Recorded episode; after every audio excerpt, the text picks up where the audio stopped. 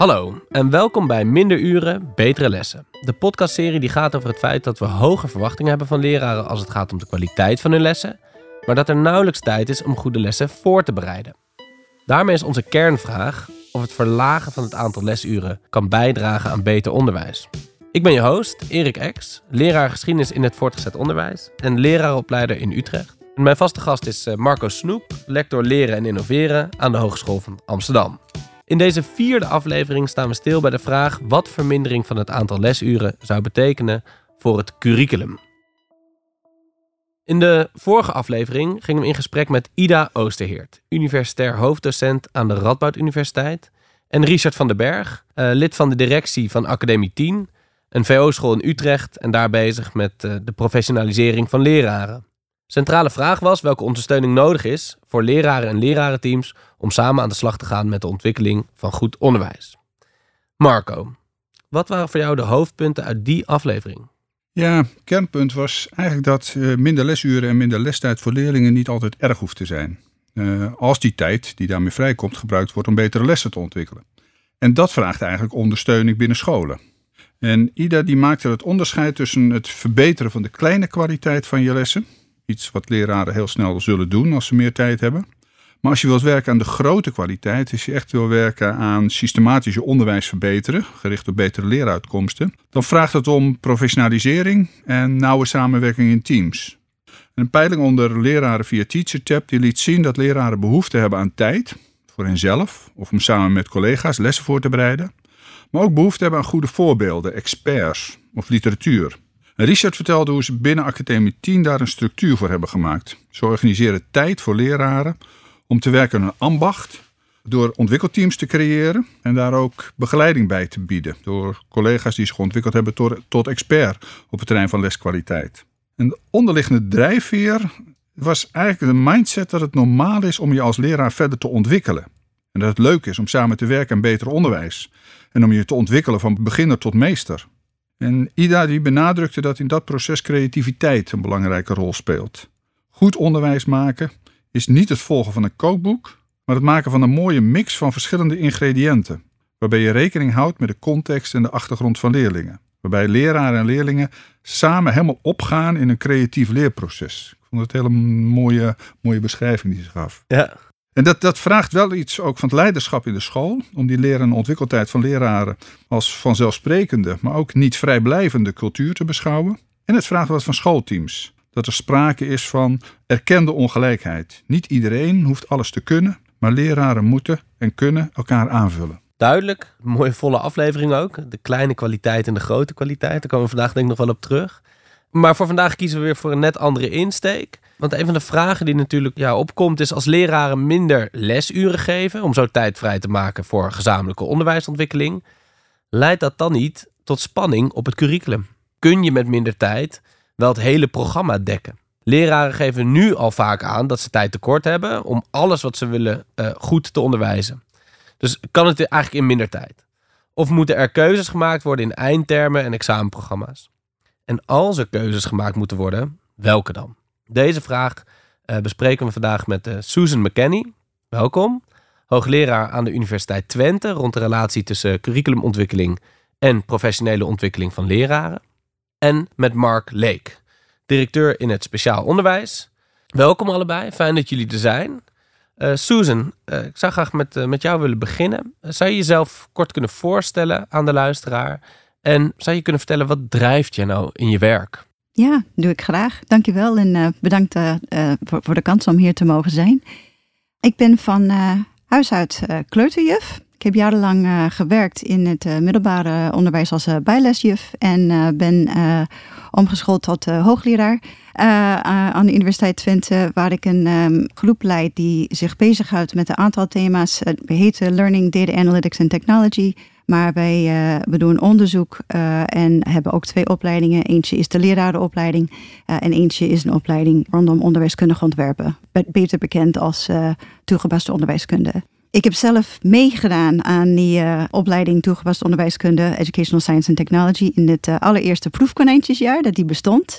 En voor mijn afstuderen ben ik beland in Afrika en heb ik ontdekt door het uitvoeren van een formatieve evaluatie van lesmateriaal hoe dienend onderzoek kan zijn voor de praktijk. En dat is nog steeds mijn drijfkracht, mijn drijfveer, mijn drijf... drijfveer, ja. Interessant cv, eh, Susan. In Afrika. Wauw.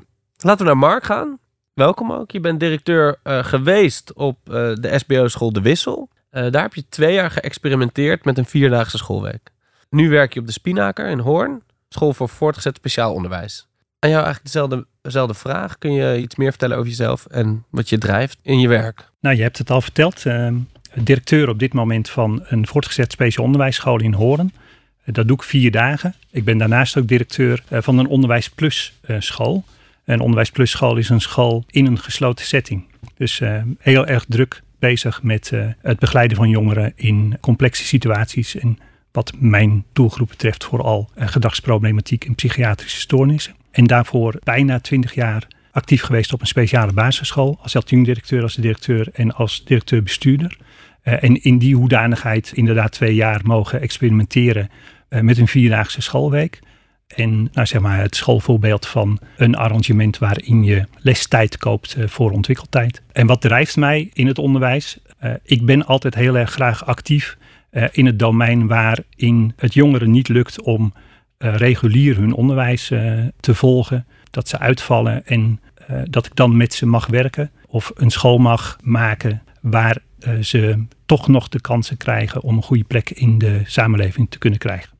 Mooi, duidelijk. Um, dit is inmiddels de vierde aflevering van een serie podcast-afleveringen rond de vraag of vermindering van het aantal lesuren ten gunste van een meer gezamenlijke ontwikkeltijd de spanning tussen hoge maatschappelijke verwachtingen uh, en de dagelijkse hectiek van leraren kan verminderen.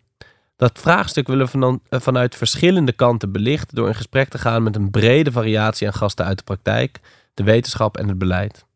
Als je meer over dit thema wil weten en nieuwsgierig bent naar de verschillende inzichten hierop, houd dan onze podcastpagina in de gaten. www.hva.nl slash minderuren betere lessen. En natuurlijk zijn we ook benieuwd naar jouw opvattingen als luisteraar rond dit vraagstuk. Op de webpagina vind je een link naar een LinkedIn-pagina. Daar kun je reageren, zodat we daar in de volgende afleveringen wellicht op uh, terug kunnen komen. Susan, centraal thema van deze serie is dus het feit dat ja, leraren nauwelijks tijd hebben om echte goede lessen vorm te geven. En dat het noodzakelijk is om meer denkruimte te creëren om samen met collega's kwalitatief betere lessen te ontwikkelen. Herken jij die spanning vanuit jouw werk? In primair, voortgezet en hoger onderwijs is uh, tijdtekort, uh, uh, denk ik, iets wat we allemaal goed herkennen. Die, die thema's zie ik in alle drie terug. Ja, um, nuanceverschillen zijn er altijd, maar um, de factor tijd blijft een ding. En ik vind ook dat het ontwerpen, uitvoeren en reflecteren op een les ook in alle drie niveaus behoren tot de kerntaken van docenten. Is, is dit echt een vraagstuk wat, wat een rol speelt in de dingen die je doet? Uh, nou, we hoeven dat niet te vragen, want dan weten we al lang dat tijd een probleem is. En uh, dus aan de ene kant kijk je naar, zijn er mogelijkheden om dingen efficiënter of, of met meer plezier te doen, waardoor de tijdsdruk soms op een andere manier ervaren wordt. Wij kijken ook vooral van in de tijd die we wel kunnen maken, hoe kunnen we dat optimaal benutten? En wat voor tijdspockets of momenten zijn nuttig en wat lijken een beetje te verdampen? Dat was eigenlijk ook wel een punt bij jullie, toch, Mark? Jullie zijn een vierdaagse lesweek gaan organiseren. Wat was eigenlijk precies de afweging daarvan? Die waren heel breed. Ja. We zagen in onze uh, SBO-school dat veel leerlingen verzuimden op de maandag en op de vrijdag. Voor veel leerlingen was het weekend te kort ja. of de week te lang. Maar dat is een interessant vraagstuk geweest, ook in de argumentatie van waarom ga je dit doen. Uh, als we keken naar het verzuim, dan hadden we voor veel leerlingen eigenlijk al een vierdaagse schoolweek. Ja. En wat we daar gedaan hebben is de week in tweeën knippen, waardoor er rust kwam voor leerlingen in het midden van de week. En eigenlijk ook het verzuim van leerlingen opschoof naar die ene vrije dag.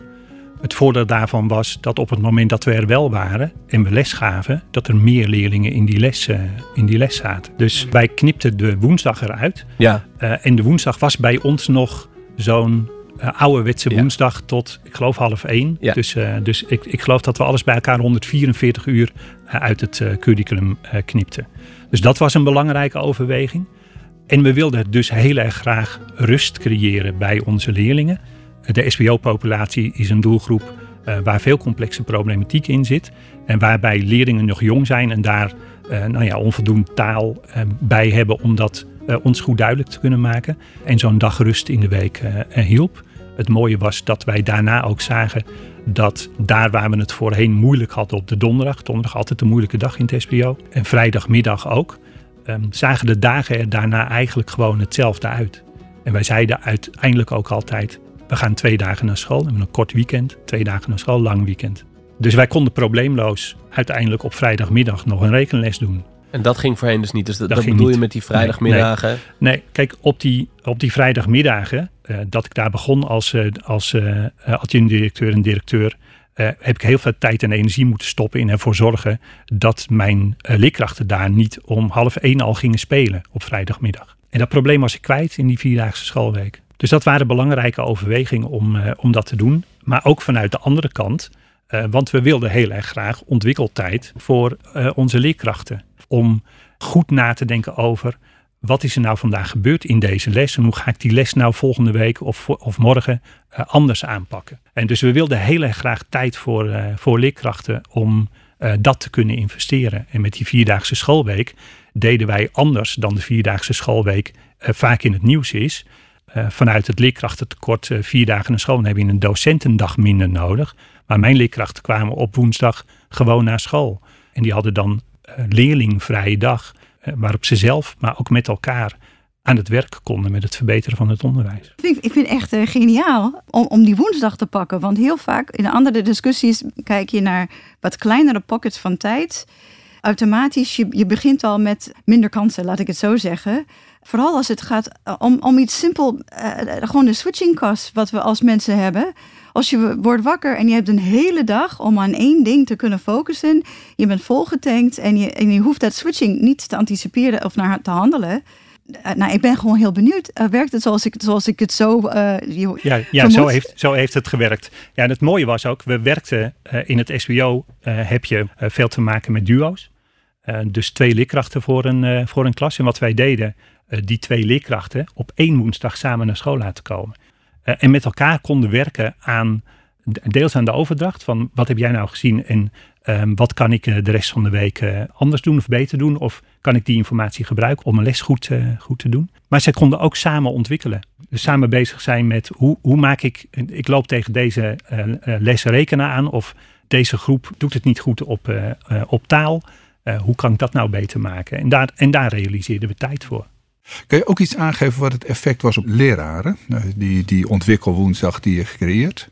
Ja, nou wat, er, wat er in eerste instantie gebeurde, want wat wij gingen doen is dat het eerste deel van die woensdag was gezamenlijk overleg. Uh, dan gingen we met elkaar kijken naar wat willen we doen en daarna hadden we dan tijd om dat ook meteen uh, uit te zetten. En daarna was er tijd voor de docent om met zijn eigen dingen aan de slag te gaan, zodat we nou ja, zeg maar aan beide kanten ruimte hadden om te ontwikkelen. En wat er in eerste instantie gebeurde was dat al die leerkrachten de achterstand die ze opgelopen hadden in, uh, in een bepaalde periode of in het vorige jaar uh, aan OPP schrijven en administratie wegwerken enzovoorts. Daar hebben ze nou, zeg maar in het eerste jaar de periode tot de herfstvakantie ongeveer voor gebruikt. En daarna was die achterstand weg. Weet je, leerkrachten hadden voor het eerst weer het idee: ik heb tijd om aan mijn vak te werken. En ik heb tijd om die dingen te doen die ik wel zie als professional uh, in de week en op de dag in mijn groep waar ik niet mee aan de slag kan, omdat de tijd me ontbreekt. Ja, en ik vond ook wel een ding wat je net noemde heel interessant. Dat je zei, ja, vaak was je bezig met er op vrijdagmiddag voor zorgen dat ze niet al om half één gingen spelen. Want blijkbaar was de puffer dan uit. Uh, maar nu doen ze dat gewoon op woensdag. Want die kinderen als ze thuis zitten gaan ze natuurlijk spelen. Uh, ja. Alleen niet meer in de tijd van de leraar. Nee, dat klopt. En er gebeurde op die woensdag van alles. Ja. Uh, want ons idee was, en zo verkocht ik dat naar ouders, hè, dit is een dag rust. Maar wat er gebeurde was, er waren ouders die gingen met hun kind naar het museum. Uh, of er waren uh, leerlingen die deden een pyjama-dag. En die waren de hele dag bezig om het ontbijt en uh, de lunch en zo te verzorgen. Er waren ook leerlingen die gingen naar de buitenschoolse opvang. en waren dan ook actief. dus daar gebeurde veel. Maar passend bij wat ouders en, en de leerling paste. Um, wat was nu het effect op de leerprestaties van leerlingen? Dat was natuurlijk de belangrijkste vraag. Wij mochten dit doen in de pilot reguliere scholen, uh, kwamen wij terecht. Uh, als de resultaten minimaal op hetzelfde niveau bleven. Uh, en dat konden we probleemloos aantonen. die resultaten bleven prima op het niveau waarop, waarop we ze hadden.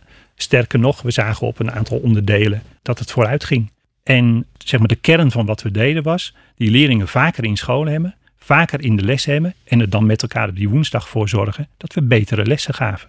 Door ervoor te zorgen dat je een betere les kon geven of een interessantere les of op een andere manier uh, keek naar de organisatie van een les, uh, zorgden wij ervoor dat leerlingen veel meer betrokken waren bij die les. En zie je ook uh, dat bij sommige leerlingen zag je de gedragsproblematiek later in de les.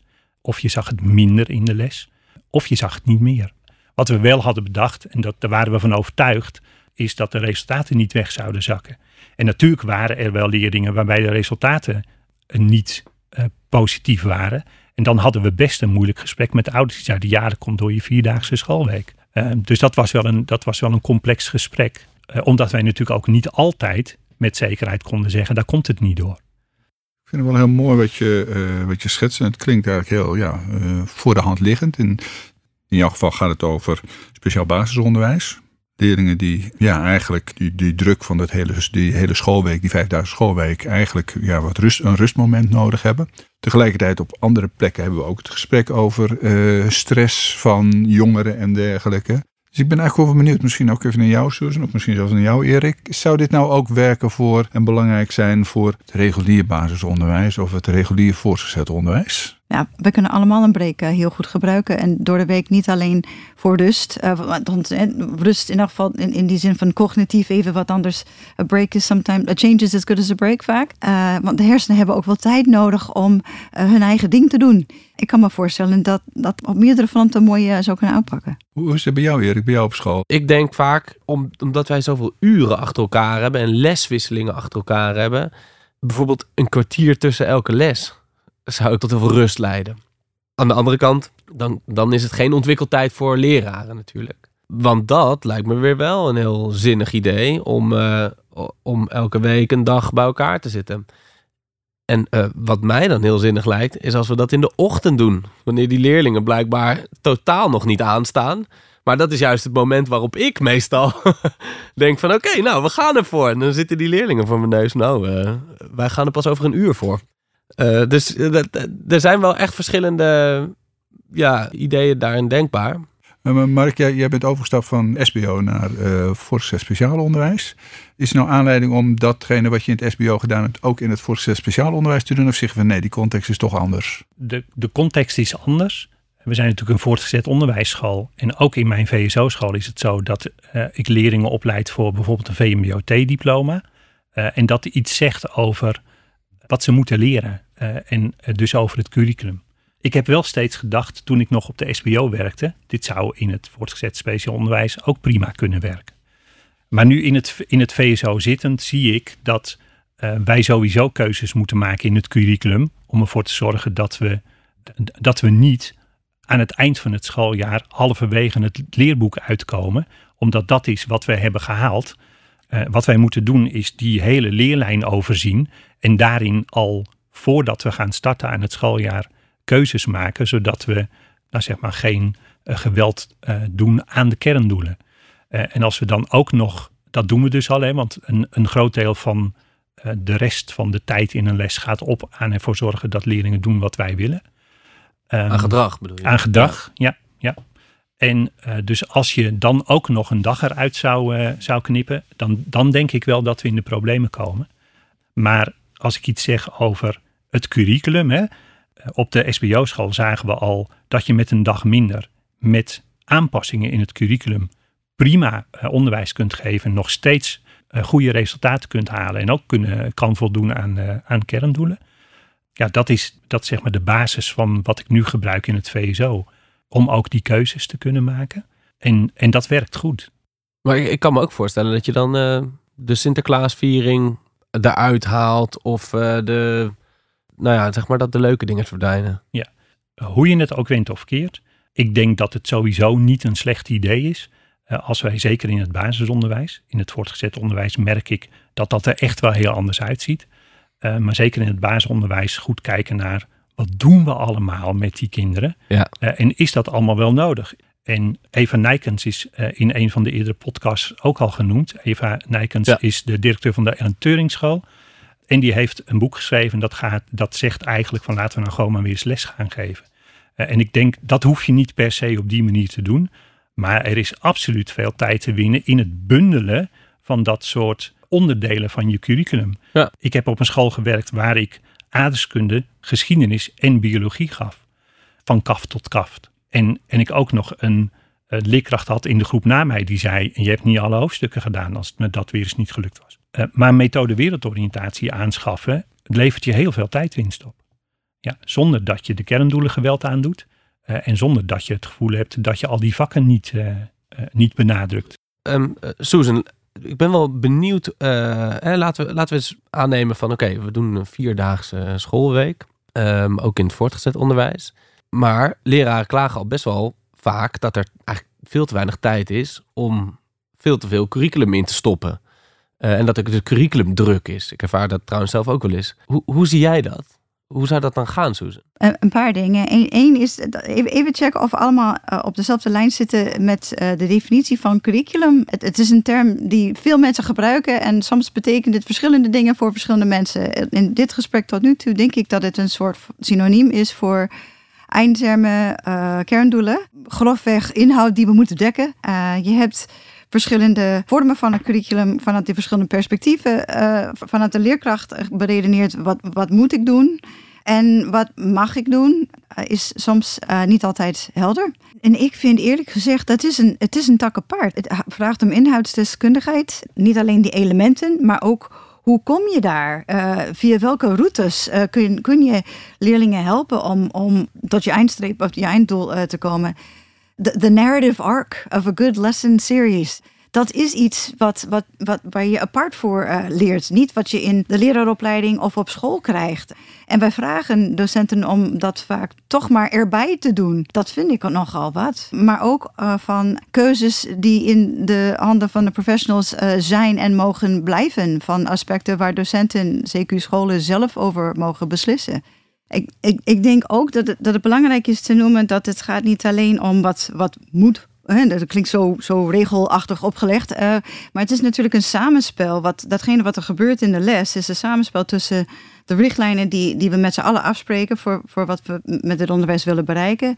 De uh, middelen die, die, die er zijn. Uh, docenten kunnen heel veel dingen mooi zelf maken, maar heel veel kiezen ervoor om hun energie te steken in het de leerlingen goed uh, leren kennen en activiteiten in de les in plaats van het maken van materiaal. Dus ik snap heel goed dat ze uh, reiken naar boeken. Goede boeken kunnen, of methoden, kunnen natuurlijk goud waard zijn, maar kunnen ook wel veel onnodige afleidingen ingebakken hebben. Mhm. Mm -hmm. Ook waarschijnlijk met de beste bedoelingen gemaakt. Maar er zitten natuurlijk ook andere factoren in die, die de keuzes van docenten en scholen beïnvloeden. Hè? Welke leerlingen heb ik? Welke uh, ouders heb ik in mijn community? Wat, wat voor uh, equity issues spelen een rol in onze school? Via TeachTap hebben we weer duizend leraren bevraagd. Van, ja, wat, als je nou 10% minder lestijd krijgt voor je curriculum, wat is dan je reactie? We hebben weer zo'n duizend leraren die daarop gereageerd hebben. En zo'n zo'n 35% van de leraren geeft aan dat ze dat geen probleem vinden, omdat of dat nog wel in het bestaande curriculum past, of omdat ze precies weten wat ze er dan uit zouden willen halen, of uh, daar samen met collega's dan wel uitkomen.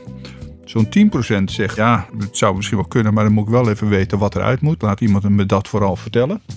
Maar zo'n 50% zegt van, ja, maar er kan eigenlijk niks uit. Of we hebben nu al tijd tekort. Of een combinatie van die twee. Je zou kunnen zeggen dat ja, bijna iedereen constateert het huidige curriculum, dat past dan niet goed. En de helft zegt van, nou, het is wel passend te maken. En de andere helft die zegt van, ja, dat lukt eigenlijk niet. Maar dat heeft misschien wat te maken met het feit dat we nog sterker moeten kijken van wat is nou precies voorgeschreven en waar zit nou jouw ruimte als docent? Nou ja, we hadden het al eerder over de Sinterklaasviering en de kerstvieringen. Maar zijn dat dan dingen waarvan je zegt, ja, dat kan er ook uit? Want ik zou me ook kunnen voorstellen dat er vooral een groep van bijvoorbeeld ouders is die dat soort dingen heel belangrijk vindt ook. Ja, maar ik zou ook niet zeggen dat moet eruit. Nee. Maar wat wij uh, in onze SBO-school deden, was dat bundelen. Je maakt ook niet elke leerling blij met tekenen. Dus wat wij deden was, we organiseerden een atelier waarin we allemaal workshops hadden, waarin elke docent een onderwerp pakte en dat dan drie weken of vier weken deed. En leerlingen konden dan kiezen. Uh, dus dan had je een soort carousel die zich in een jaar tijd een aantal keren herhaalde. En daarin zaten, zat creativiteit, maar ook muziek en ook toneel. En uh, dan kun je dat zeg maar compacter maken, zodat Mhm. je niet al die tijd die je anders uh, daaraan kwijt bent, er ook aan kwijt bent. Zonder dat je het niet meer doet. Maar, maar daar is absoluut wel tijd te winnen. Zonder dat je ouders hoeft uit te leggen dat je er geen aandacht meer aan besteedt. Ja. Uh, had jij nooit moeite met de ouders die zeiden van... hé, hey, vier dagen, wat is dit nou weer? Ja, die, die waren er natuurlijk wel. Ja. En die zaten vooral bij onze leerlingen die, die slim waren en veel aankonden. Ja. En die ouders vroegen zich af, als mijn leerling straks toch naar de HAVO gaat... Uh, heeft hij dan een heleboel niet gehad? En ik had niet de ervaring, zeg maar, dat dat geen probleem is. Er is dus een algemeen beeld dat je dat allemaal gehad moet hebben uh, om die stap te kunnen maken. Maar daar gaat het natuurlijk niet om. Je moet een aantal vaardigheden hebben om op HAVO-niveau te kunnen functioneren. En de intelligentie natuurlijk, maar ook gewoon een aantal dingen kunnen. Uh, huiswerkattitude hebben, uh, attitude hebben om in een school te zijn, op tijd te komen enzovoorts. die nodig zijn om op HAVO-niveau of op ateneum-niveau te kunnen functioneren. Dat betekent helemaal niet dat je alles gedaan moet hebben van kaft tot kaft om die stap te kunnen maken. Of dat je dat als docent of leerkracht nodig hebt om te kunnen vaststellen of een leerling op dat niveau zit. Uh, dus ook, ook daar zit weer in de lef om, uh, om los te laten en dat je keuzes moet maken. Wij hebben wel heel expliciete keus gemaakt om daar mensen voor in te huren, want dat zit meestal niet opgesloten in de opleiding van de meeste mensen die voor de klas staan. Dus, en ik geloof dat leerkrachten voor de klas die dat al langer doen, echt wel een goed beeld hebben van de. Als je een aantal jaren groep 4 doet, weet je echt wel wat je aan het doen bent. En als je dan eens uh, groep 5 gedaan hebt, dan is dat mooi, want dan weet je ook wat daarna komt. Maar je hebt gewoon iemand nodig die met je meekijkt en zegt: nee, maar dit moet je echt doen en dat kun je echt wel weglaten. Het, het, het klinkt voor mij als een heel rationeel proces. Van oké, dit is wat de formele kaders zijn, dit is het programma, daar kan ik dus keuzes in maken.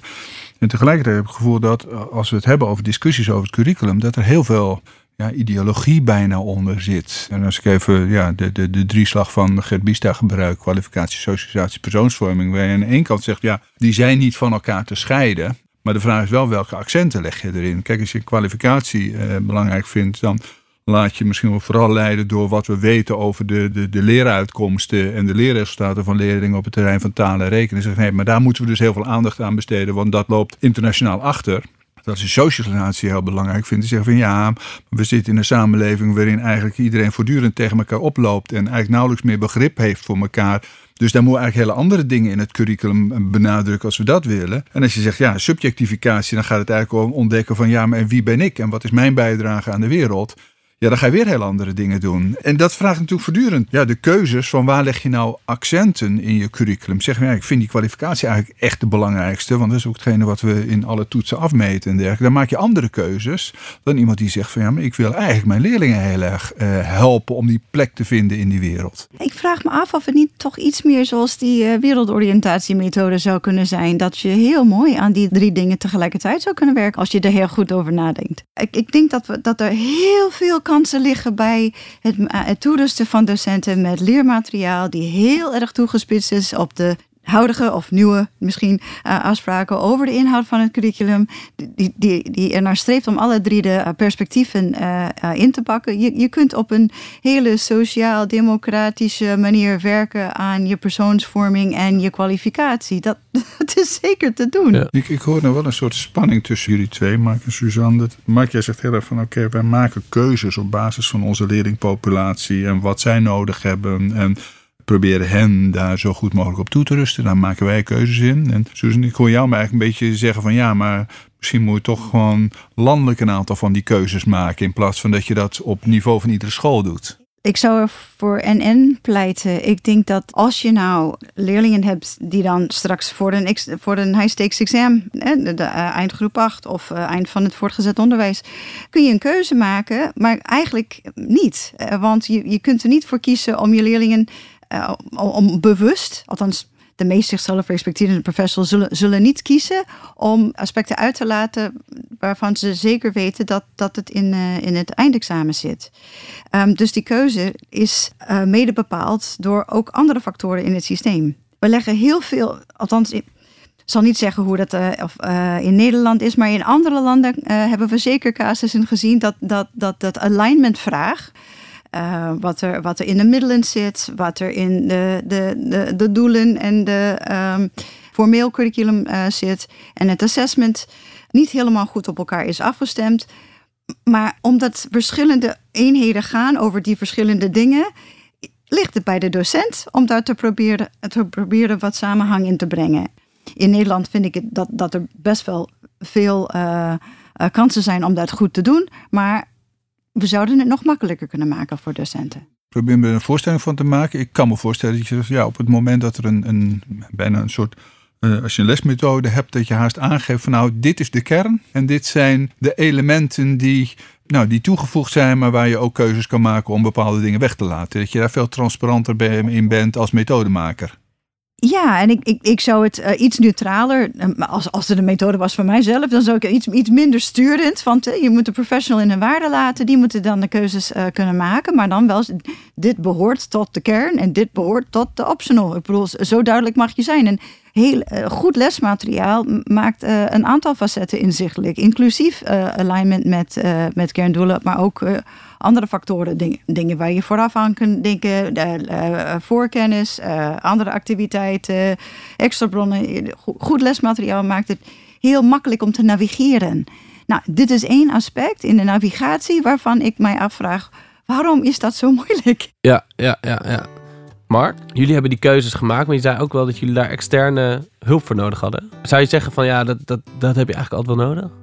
Kijk, ik, ik geloof best dat er scholen zijn die dat heel goed, uh, die, die, dat, die dat scherp hebben en goed zelf kunnen. We hebben de onderwijsbegeleidingsdienst inge, uh, ingehuurd. Daar zitten mensen die uh, die methodes goed kennen en die leerlijnen goed kennen.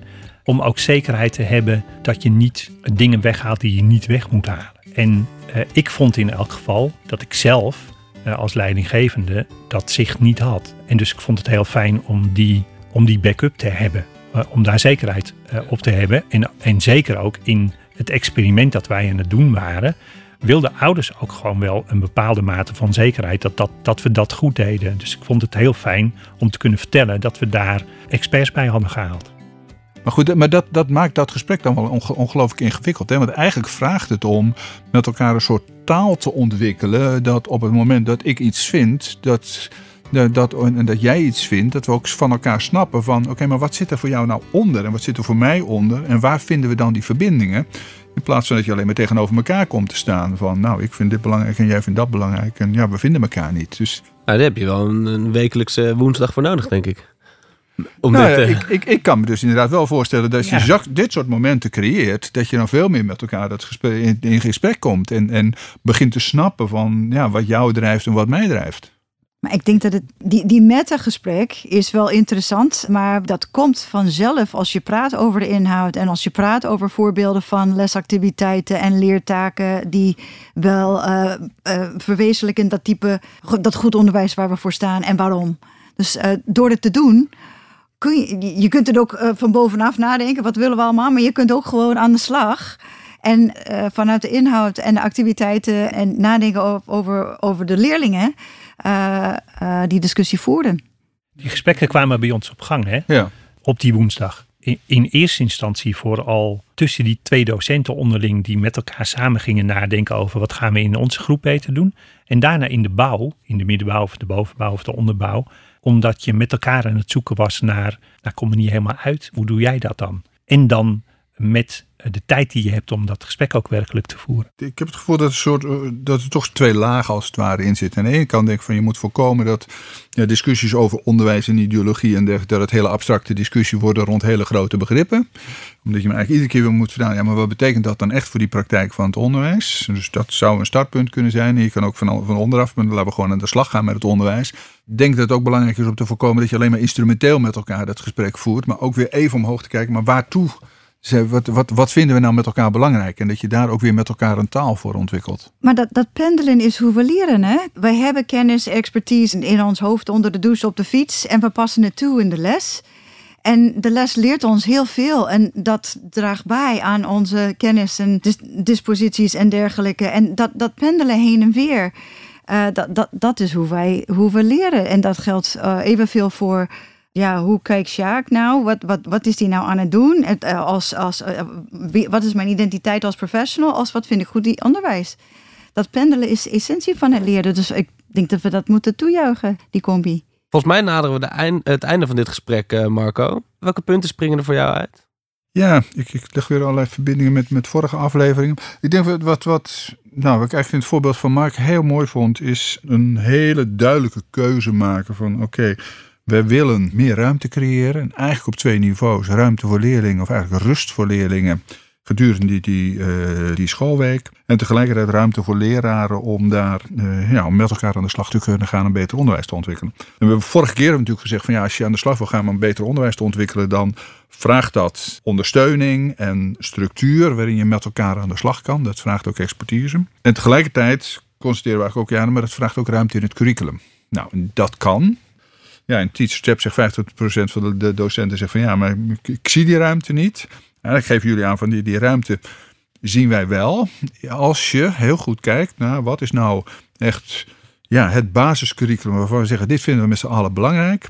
En wat zijn optionele elementen. En dat zou je eigenlijk veel scherper moeten maken. En die optionele elementen creëren de ruimte om keuzes te maken die passen bij de context van jouw leerlingen, van jouw school.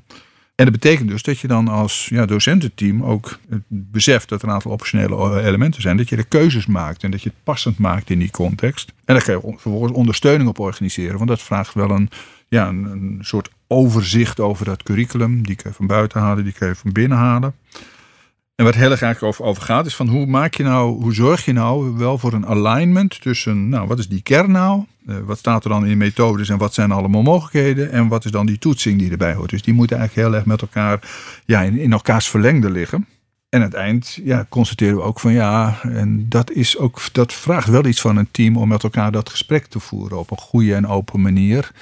En daar spelen verschillende belangen een rol. Daar speelt het belang van de leerlingen een rol. Daar speelt het belang om met elkaar tijd en ruimte te creëren. Maar er spelen ook individuele belangen. En dat is natuurlijk wel een hele spannende. Mark, laatste vraag. Stel, uh, de minister zit hier aan tafel. Wat zou je tegen hem zeggen? Doen vierdaagse schoolweek in heel Nederland invoeren? Nou ja, vanuit de ervaring die ik heb gehad, zou ik heel erg graag dat weer willen doen. Ja. Dus ik zou zeggen ja. ja. Um, uh, de nuance is, en dat is, wel, dat is wel complex, dat betekent ook dat we een deel van de samenleving wel iets anders in moeten richten. Juist. Als dat zou kunnen lukken, ja. uh, dan, dan ben ik daar zeker een voorstander van. Susan?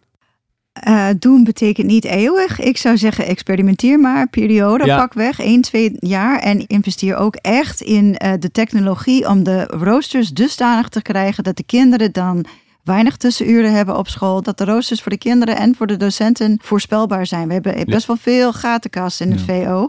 Dat helpt niet. En dit zou het nog groter maken. Dus als je, als je die kans kan pakken zonder het, eh, de bestaande uitdagingen niet groter te maken zou ik zeggen, ja, we hebben geleerd van, van, van Mark, uh, de, Ja. de risico's zijn laag en de kansen Zijn lijken groot. mij wel eh, groot, ja. Duidelijk, duidelijk. Dank jullie wel allebei. Eh, daarmee hebben we in de eerste vier afleveringen eh, ja, eigenlijk telkens een apart perspectief belicht. De klem die leraren ervaren en de noodzaak om het aantal lesuren te verminderen, om zo meer ontwikkeldheid te creëren. Eh, de mogelijke impact op de leerresultaten van leerlingen. De ondersteuning die er nodig is eh, binnen scholen om de ontwikkeldheid goed in te zetten.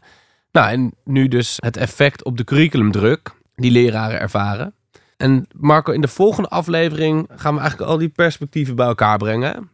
Ja, ik, ik denk dat het goed is om nou, na deze vier afleveringen om er eens even boven te hangen. Van ja, wat, wat, hebben die, af, uh, wat heeft dat voor inzicht opgeleverd? Wat is de rode draad? En misschien ook weer vooruit te kijken of wat zouden we dan in de volgende aflevering aan de orde moeten Ja. komen.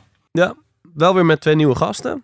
Dat klopt. En eigenlijk, ik ben ook nog wel heel benieuwd naar luisteraars die nu eigenlijk vier, ja, vier afleveringen ook gehoord hebben van wat die nog aan, aan ideeën hebben. Uh, direct na de kerstvakantie hebben we de volgende podcastopname. Voor de kerstvakantie komt deze aflevering uit. Dus Ja. je hebt in de kerstvakantie misschien tijd om even over na te denken. En ook eens te kijken van, goh, wat zou je ons nou mee willen geven in dat Ja, gesprek? Zet Van- het op een kerstkaartje. Ja, bijvoorbeeld. En, En, eh, stuur het naar ons. Stuur het naar de HVA. Susan en Mark, bedankt voor jullie bijdrage in deze aflevering van de podcastserie eh, Minder uren, betere lessen. Deze podcast is mogelijk gemaakt door het eh, Center of Expertise Urban Education van de Hogeschool van Amsterdam en geproduceerd met de subsidie van het Nationaal Regieorgaan Onderwijsonderzoek NRO. Je kunt je abonneren op dit podcastkanaal zodat je automatisch bericht krijgt over de volgende afleveringen. En dat kan via www.hva.nl slash minder uren betere lessen. Marco, ook jij weer bedankt. En nou, mijn naam is Erik Ex en ik wens je nog een hele prettige dag.